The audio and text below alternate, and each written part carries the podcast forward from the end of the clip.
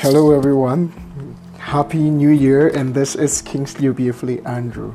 It's good to have you here again today on the Winning Perspective, and I must say it's it's been a while, and I've missed this place. So many things to do, and you know, so many plans to put into action for a better experience on this platform. Well, it's been great. Well, let me jump straight into what I have to say for today.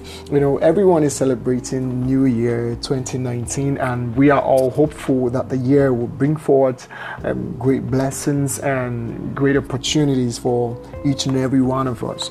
But here is the thing you know, while we have prayed, while the Lord has spoken a lot of things to us and He has said so many things that we are really looking up to to happen, we must understand that there is a place for work. You know, I tell people always who say that the birds of the air do not work at all, but yet God provides for them.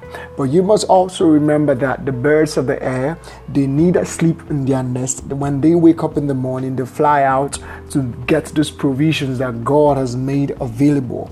The question now is, how much work are you ready to put in this year? Are you still going to be sleeping on the couch, complaining, lamenting, whining, and grinding? You know, all those things you did previous years that didn't really give for result. What are you going to do to this year with them? This is 2019. You should, amongst your New Year resolutions, working hard should be one of them. Put in the work. Hard work does not kill, it pays.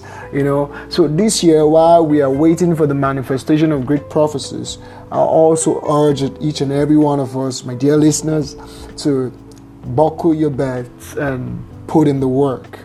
Yes, you need to work. You need to work. It is work that makes most of these things we've dreamed, we've planned for come to pass. This year, give no room to excuses. All the excuses you gave last year, they neither helped you to get anything at all. But this year, quit the excuses and get to work. This is Kingsley Beautifully Andrew.